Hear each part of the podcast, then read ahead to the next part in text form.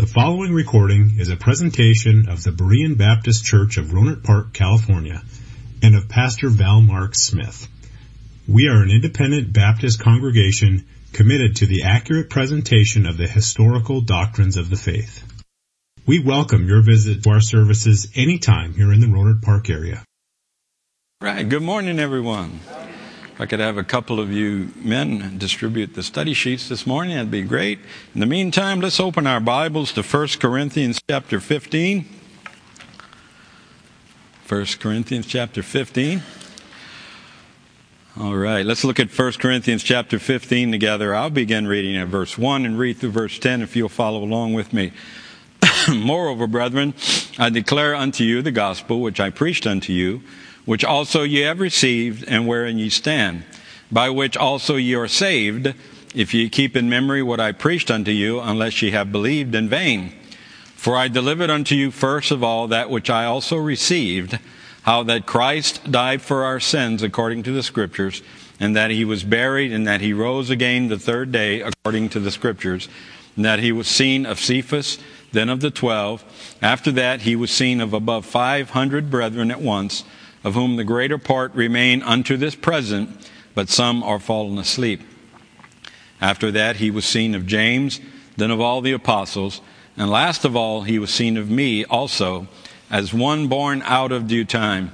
For I am the least of the apostles, that am not meet to be called an apostle, because I persecuted the church of God.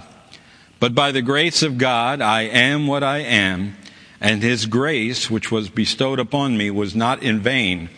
But I labored more abundantly than they all, yet not I, but the grace of God, which was with me. Let's pray. Father, thank you for uh, this time we have together today in your word. I pray that you would uh, quiet us and still us, and that you would instruct us today from the truth of your word. Bless us now as we study, and we ask your blessings in Jesus' name. Amen. Look closely at verse 10 with me. Paul says, But by the grace of God, I am what I am. Now, this is actually a very profound statement made by Paul. Paul uh, was what he was, an apostle to the Gentiles, by the grace of God. He didn't deserve it, he didn't earn it, he didn't merit it. He was made an apostle by God, and it was by God's grace that he was such.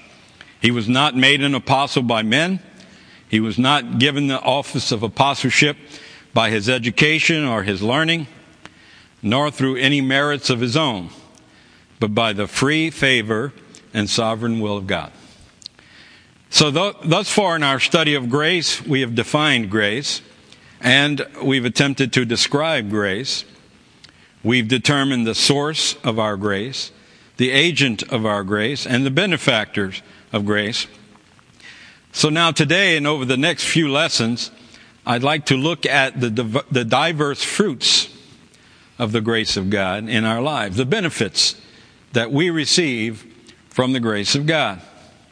It is in the plan and nature of God that all things be productive. In Genesis chapter 1, verse 11 and 12, we read, And God said, Let the earth bring forth grass, the herb yielding seed, and the fruit tree yielding fruit after his kind, whose seed is in itself upon the earth, and it was so. And the earth brought forth grass, and herb yielding seed after his kind, and the tree yielding fruit, whose seed was in itself after his kind, and God saw that it was good. So everything that God created, He created it to be productive. He created it to, to grow.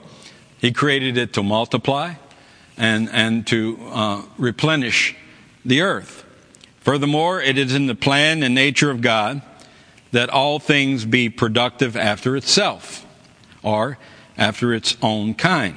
Apples produce apples, grass produces grass, man begets man.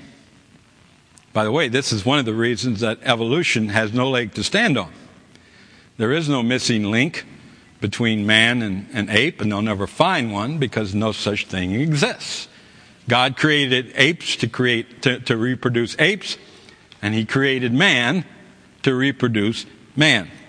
And God and God's grace also produces after its own kind.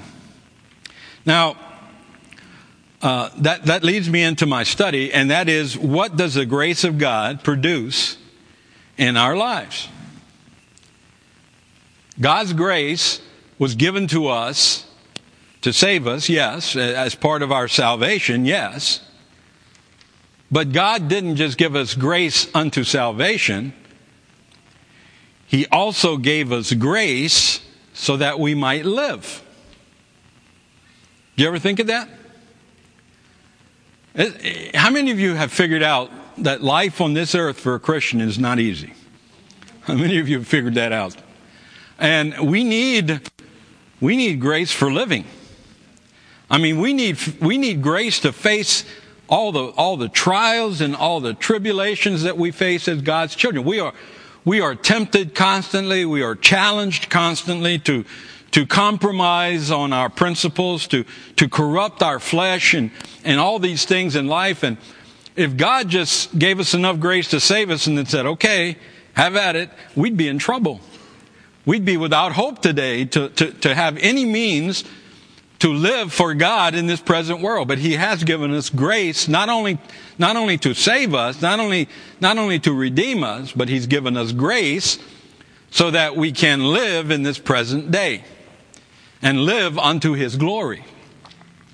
So what, what does God's grace give us in our everyday lives? Well, let's, let's look at that. Number one, grace is the source of our call from God. Number one on your study sheets, grace is the source of our call from God. In Galatians chapter 1 and verse 15, we read, But when it pleased God, who separated me from my mother's womb, Paul writes, and called me by his grace. So, we see that God's grace is the source of our call from God. Now, there's a lot of confusion today among people who claim to be sons of God concerning the call of God. There's a lot of confusion about that. The, you may say it's the will of God. Of all the questions that I'm asked by, by uh, Christians, probably the most frequent is how do I know God's will for my life? Well, I think in order to answer that, we need to understand what do we mean when we say the call of God or, or, or the will of God? What do we mean? Is it, is it some divine uh, uh, task that God has given us? Well, in some cases it may be. The will of God came to Moses, and God gave Moses a very specific task. The will of God, or, or the call of God, if you will, came to Noah. And Noah spent 120 years building an ark and, and, and in order to fulfill a purpose of God. But what about us? What about, what about the average Christian sitting in the, in the church pew? What, what, what, is it, is it that you never get a call from God? Is it that God really has no will for you, just that you would come and sit in church and, and that would be it? Well, God definitely at times does use very specific calls, very specific wills to accomplish his purposes, but by and large, as, as, as, as the normal, what, is, what do we mean when we talk about the call of God? Well, in Romans 8:28, Paul writes, "And we know that all things work together for good to them that love God, to them who are the called according to his purpose." Now, this term call used by Paul could best be translated today as summoned. Now, all of us here who are of voting age have been summoned. Right? How many of you have ever received a summons to jury duty? Huh? Oh, we hate to see those, don't we? Yeah, those aren't my favorite things to see. But we all understand what we mean when we say summoned. Uh, I get a summons every day, and I love this summons. Every day, either my wife or my daughter will say, Dad, come eat. I love that. I love that summon. That's, that's the call of the day I look forward to with much anticipation and joy. You can look at me and tell I don't miss many meals. So, to understand the call of God, we, we don't want to confuse that this morning with a special endowment, though certainly, as I said, we can receive those as well. But rather to the multitude of Christianity, the mass of Christianity, it is a summons. So when, when we talk about God's grace as the source of your call today, what does He call us to? Well, let's look at a few things. First, number one, a letter A on your sheets, He calls us to fellowship with Christ.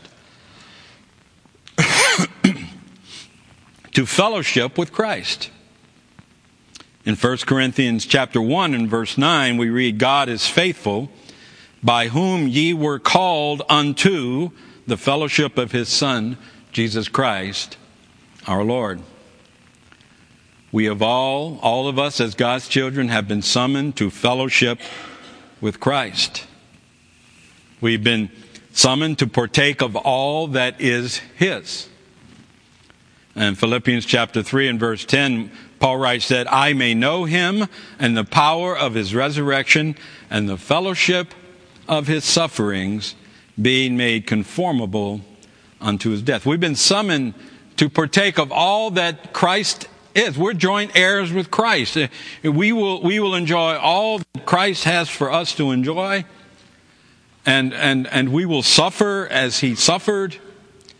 And we will rejoice as he rejoices. We are called to fellowship with the Lord Jesus Christ. It is our privilege, by the way. It is our privilege to suffer for him and to suffer because of him. You know, there's a whole wave of Christianity sweeping across this country, and it's this prosperity gospel. It's this idea that because we are God's children, we're going to have the best of life. But let me tell you, Christ did not come to bring peace. He came to, he said he came to bring a sword. He warned his disciples, men have hated me and they will hate you. And as, as a Christian in this life, we are not, we are not all going to enjoy all of the comforts that this life can offer us. Some will, some do, some don't. We, we, we need to prepare ourselves and understand that we will face suffering and it's our privilege to suffer. Matthew tells us we're to count it joy to suffer in his name and for his cause. In Matthew chapter 5, we read, Blessed are ye when men shall revile you and persecute you, and shall say all manner of evil against you falsely for my sake. Rejoice, he says, and be exceeding glad, for great is your reward in heaven.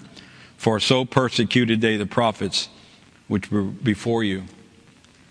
We've been We've been called to fellowship with Christ as in his suffering. We've also been summoned to be heirs of God with glory. Um, in Romans 8, 16 and 17, the Spirit itself beareth witness with our spirit that we are the children of God. And if children, then heirs, heirs of God and joint heirs with Christ, if so be that we suffer with him, that we may also be glorified together. Yeah, we're going to suffer on this earth, but, but don't, don't uh, lose heart because Jesus said, You believe in God, believe also in me. In my Father's house are many mansions. If it were not so, I would have told you. He says, I go to prepare a place for you, that where I am, there ye may be also. Oh, we are going to be heirs with Christ in glory. We are going to abide with Him forever in eternity. And so we need to remember this. Our, our, fellowship with Christ brings suffering, but it also brings great reward. We've been, we've been summoned to enjoy communion with Him, both privately and, and in public worship. In Hebrews chapter 4, we read, Seeing then that we have a great high priest that has passed into the heavens, Jesus, the Son of God, let us hold fast our profession. For we have not an high priest which cannot be touched with the feeling of our infirmities but was in all points tempted like as we are, yet without sin. Let us therefore come boldly unto the throne of grace, that we may obtain mercy and find grace to help in time of need. We, we rejoice in Christ and, and, and we fellowship with Him, both privately and in public. We, are to hold fast our profession, the writer of Hebrews said. We're not to, we're not to waver because of, of trouble. We're not, to, we're not to waver because of disappointments. You know, I, I, deeply care for everyone in this room. I, you are my brothers and sisters in Christ, and, and, and I, I love you as, as my brothers and sisters in Christ. And I would never purposely or intentionally do anything to offend or hurt any of you. But let me warn you, if you abide around me long enough, sooner or later, I probably will offend you. More than likely, I will. And some of you offend me deeply. Brother Tabor over there, I'm offended by him constantly. No, I love Tabor. And, and, I don't mean to do so, and, and, I don't want to do so, but in the course of life and under the pressures and stresses of life, we're all going to offend one another. We're all to become, we're all going to become disappointed in each other. But we are to, we are to fellowship in Christ, and we are to we are to, to, to uh, publicly and privately hold fast that which we have in Christ Jesus our Lord. So, first today, I, I say that the grace of God has called us to fellowship with Christ. How's your fellowship with the Lord today? By the way, if we, if we do too much fellowshipping with the world, we won't have much fellowship with Christ. Remember, the Bible says friendship with the world is what? enmity with God. Therefore, Jesus said, if you'll be a friend of the world, you'll be an enemy of Christ. Now, I don't think any of us intend to be enemies of Christ, but we can be found in that, in that situation if we fail to fellowship with the Lord. That's why it's so important you teach your children to love Christ. That you always put Christ first in your life so that they can watch you, so they can see you and see your love and respect for Christ. And I, I promise you, that will cause them to love and respect Christ. So, first, we're called to fellowship with Christ. Secondly, the grace of God has called us to holiness. Letter B, we've been called to holiness. In 1 Thessalonians chapter 4 and verse 7, Paul writes, For God hath not called us unto uncleanness, but unto holiness. Now, I think we all understand this morning that none of us in our flesh have the ability to live a holy life. We understand that. None of us, and God would not call us to do that which He has not enabled us to do. So we can't be perfect, and we, we really can't be holy in, in, the, in the biblical sense of the word. But this word holiness here is actually the word that we would use chaste or, or pure or cleaned. So we're to live chaste lives. We're to live pure lives. We're to live clean lives. And that's what, that's what God has called us to do. As I said, in, in the new creature that, that He has created in us, in that, that nature of Christ that has been given to us, we have been enabled, we have been empowered to live holy lives. We've been given control over the flesh. The flesh doesn't control us, we control the flesh. Now, if we yield to the flesh, then it will control us. But if we yield to the Spirit, we will keep the flesh under control. You can say no. You can say no to sin. Problem is, we don't want to say no.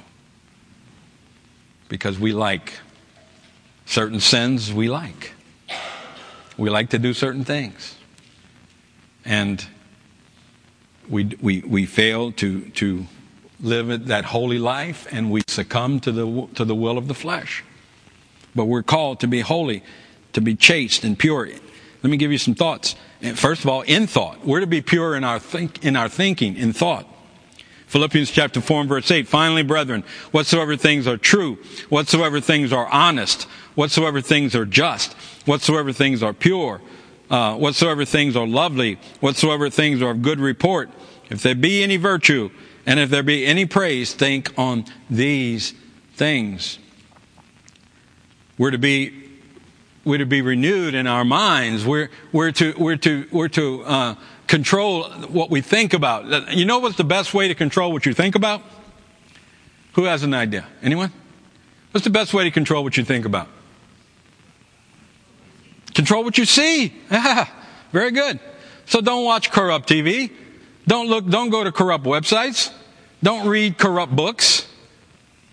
The best way to control what we think about is to control what enters in through the eye gate. Remember, Jesus said, What enters in through the eye and into the heart is what defiles the man. We used to sing a song with our bus kids Oh, be careful, little eyes, what you see. Oh, be careful, little eyes, what you see. Because your Father up above is looking down in love. So be careful, little eyes, what you see. And we go through the whole body. And we need to be careful. We can control what we think about by controlling what we see. So let's, let's remember the Bible says, uh, uh, who was it said? Uh, it was it David that said, I will set no wicked thing before mine eyes? Uh, be careful. Avoid even, the Bible says to avoid even the appearance of evil. There are certain things and places we just shouldn't go because there's nothing but evil in there, so why go there? If we know that, if we know that evil lurks, then, then avoid it. Walk circumspectly, Paul said. Be careful in what we do. Be chaste in thought, in word. How about that? In word.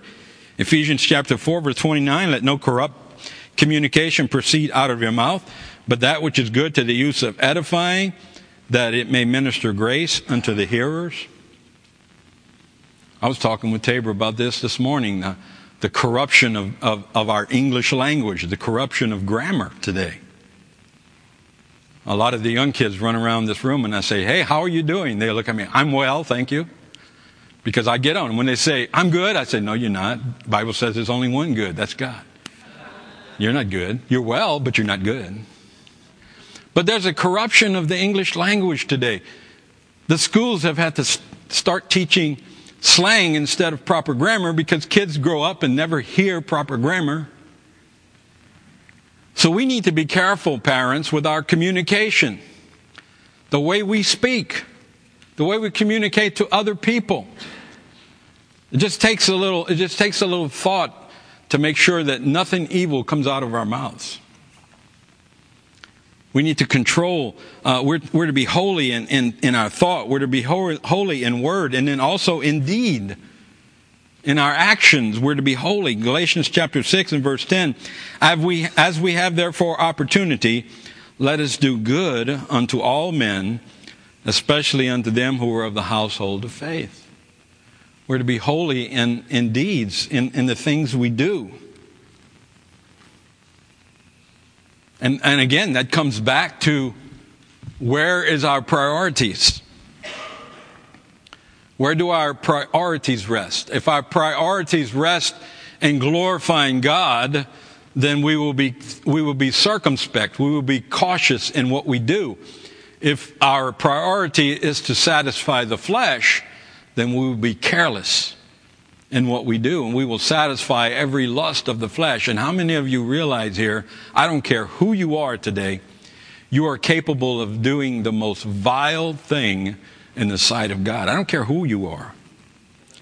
Within our heart abides evil and wickedness, and we are capable of doing the most horrific things and the most vile things in the presence of God if we succumb to the will of the flesh. So we, we have to walk with an, uh, an awareness. We have to, we have to live with an awareness of, of God's presence in our life and with the knowledge of what He's empowered us with and the ability that He's given us to, to, to, to walk in holiness, to overcome all these things. You can be holy through Christ. You can't be holy in yourself, but you can be holy in Christ Jesus. And the grace of God has, has called us to be, to live that holy life. Let her see on your sheets. The, will of, the, the grace of God has called us unto liberty.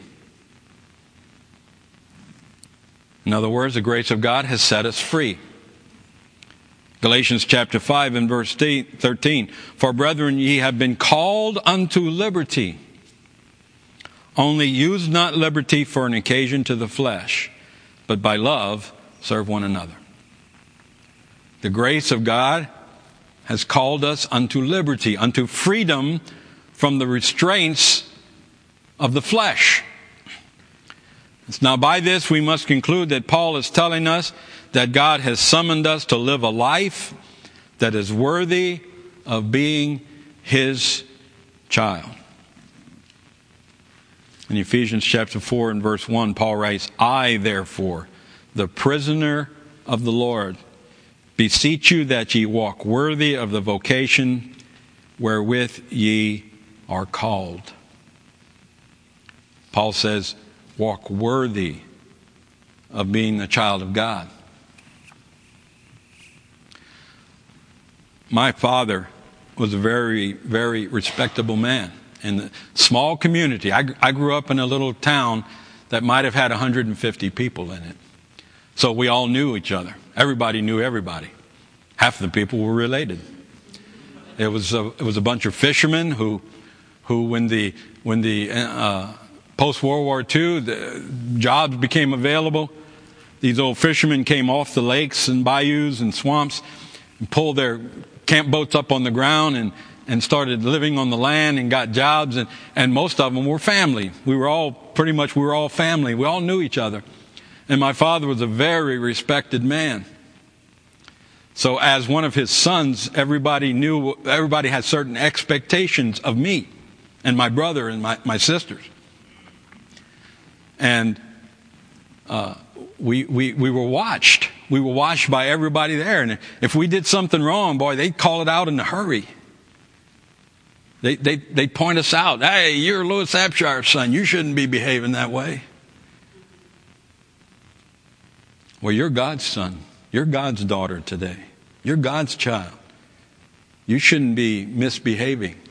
You shouldn't be behaving publicly in a way that shames or brings a reproach to the name of your father. Even as old as I am today, and I'm not going to tell you, but even as old as I am today, I still try to do things that would never dishonor my father. I want, I want, I want to make sure that when people see me, they, they, they, they, know, they know the integrity of my father. And as God's child today, I want the same thing. I, I want to be like Daniel. Daniel was, a, was enslaved in, in a foreign land, yet Daniel respected his father. He respected God and he, he purposed in his heart that he wouldn't do the wrong things. You know, the Bible says that of all the men in the kingdom, Daniel was preferred above everyone. You know that? And who knows why? It says because of what? Excellent spirit was in him. Daniel had, a, Daniel had the right attitude. And he purposed in his heart that he would glorify his Father by everything he did. And you and I have been given liberty. We've been, we've been called to liberty, but not to, not to the flesh, but to, to, to glorify the Father. In Galatians chapter 5 and verse 1, Paul writes, Stand fast, therefore, in the liberty wherewith Christ has made us free, and be not entangled again with the yoke of bondage. We're to, we're to live a life that, that, that, that is devoted to the Father and not enslaved to sin. So we, uh, God's grace, it calls us to fellowship in Christ. It calls us to holiness. It calls us to liberty. The next, it calls us to peace.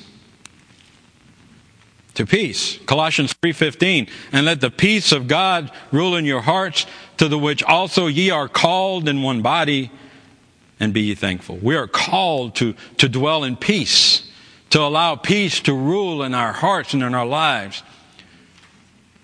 Now, we've been summoned to peace, and, and this summon to peace we see here is twofold. First, uh, we've been summoned to peace with God. Romans chapter 5 and verse 1 Therefore, being justified by faith, we have peace with God through our Lord Jesus Christ. God has summoned us to the peace table. However, all the terms of peace are His. He didn't call us to the peace table to negotiate peace. He calls us to the peace table and says, I've given you peace. Here are the terms. Whereas we were once called, we once called this world our home and our friendships was founded therein, We are no more friends of this world. At least we shouldn't be. But we are now the children of God. James in James chapter 4 and verse 4 it says, Ye adulterers and adulteresses, know ye not that the friendship of the world is enmity with God? Whosoever therefore will be a friend of the world is the enemy of God. God has given us peace with Him. He's, he's put aside our sins. He's, the Bible says he's, he's separated them Uh, from us as far as the east is from the west. The Bible says he remembers them no more. He does not impute sin unto us.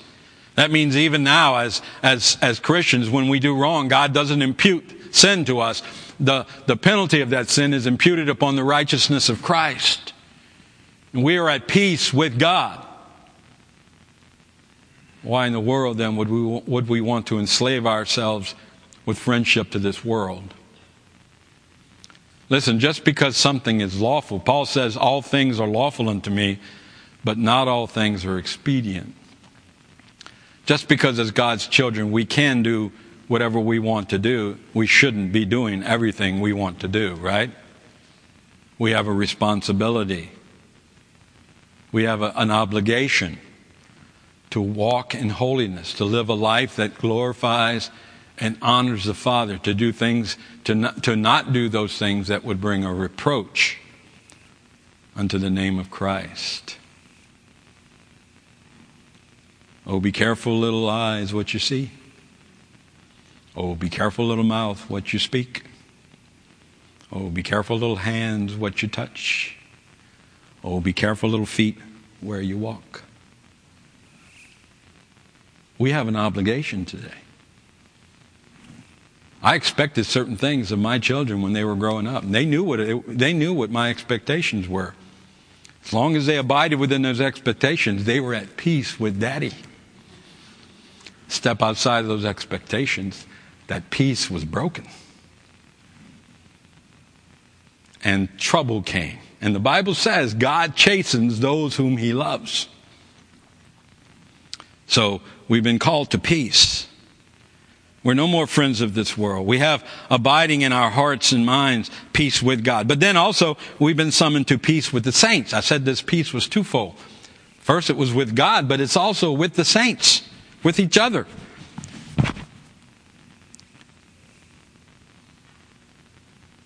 In, in um, Romans chapter 12, in verse 17 and 18, we re- recompense to no man evil for evil. Provide things honest in the sight of all men. If it be possible, as much lieth in you, live peaceably with all men. God has commanded us to dwell at peace with men wherever and whenever possible. Now, it's not always possible because some men are unreasonable. But as much as lieth in you, he said, dwell at peace with all men. So I must hurry to finish up today. Uh, lastly, we've been called, uh, uh, great, God's grace has called us to eternal life. 1 Timothy 6.12, fight the good fight of faith. Lay hold on eternal life, whereunto thou art also called, and hast professed a good profession before many witnesses. Yes, we've been summoned to eternal life. Our redemption was the result of God calling us. Just as God has summoned us to fellowship, just as he has summoned us to holiness and to liberty and to peace, he has summoned us unto redemption under the blood of Christ. It is his calling, his summons that has brought us unto eternal life. John chapter 10, Jesus says, But ye believe not, because ye are not of my sheep. As I said unto you, my sheep hear my voice, and I know them, and they follow me, and I give unto them eternal life, and they shall never perish, neither shall any man pluck them out of my hands. Now, there are three things to remember from this passage, and I'm done. First, not everyone is summoned by God. In John 10 26, he said, But ye believe not, because ye are not of my sheep. Not everyone is summoned by God unto eternal life. Second, those that are summoned hear the call. He said, My sheep hear my voice. Now, the timing in which God calls us is, is within his own within his own purpose and will. But I remember the night I heard that voice, and I didn't hear a literal voice, but I know in my heart I heard the, the voice of God calling me unto eternal life. And then thirdly, Those that are summoned are saved. He says in John 10 28, and I give unto them eternal life. Now, God's grace is the source of our calling from God. Paul said that he is what he is by God's grace. And today, I must also conclude that it is by the grace of God that I am what I am. I am a child of God today. I am, I am, a, a, I am redeemed. I am saved. I'm empowered to live a holy life. I'm in, uh, I've been given the ability by God Himself uh, to fellowship with Christ, and I've been given the liberty of grace, and I've been called to peace by God. I've got all these things. I've, I've all these benefits that come to me because of the grace of God. And folks, we've just begun. Like the song says, we've only just begun. So two weeks from now, we'll come back to this and we'll look at more of the diversities of the grace of God, more of the benefits to the believer. So thank you for being here this morning. I hope it's been a blessing to you and you are dismissed. Thank you for listening to this presentation of the Berean Baptist Church of Rohnert Park, California.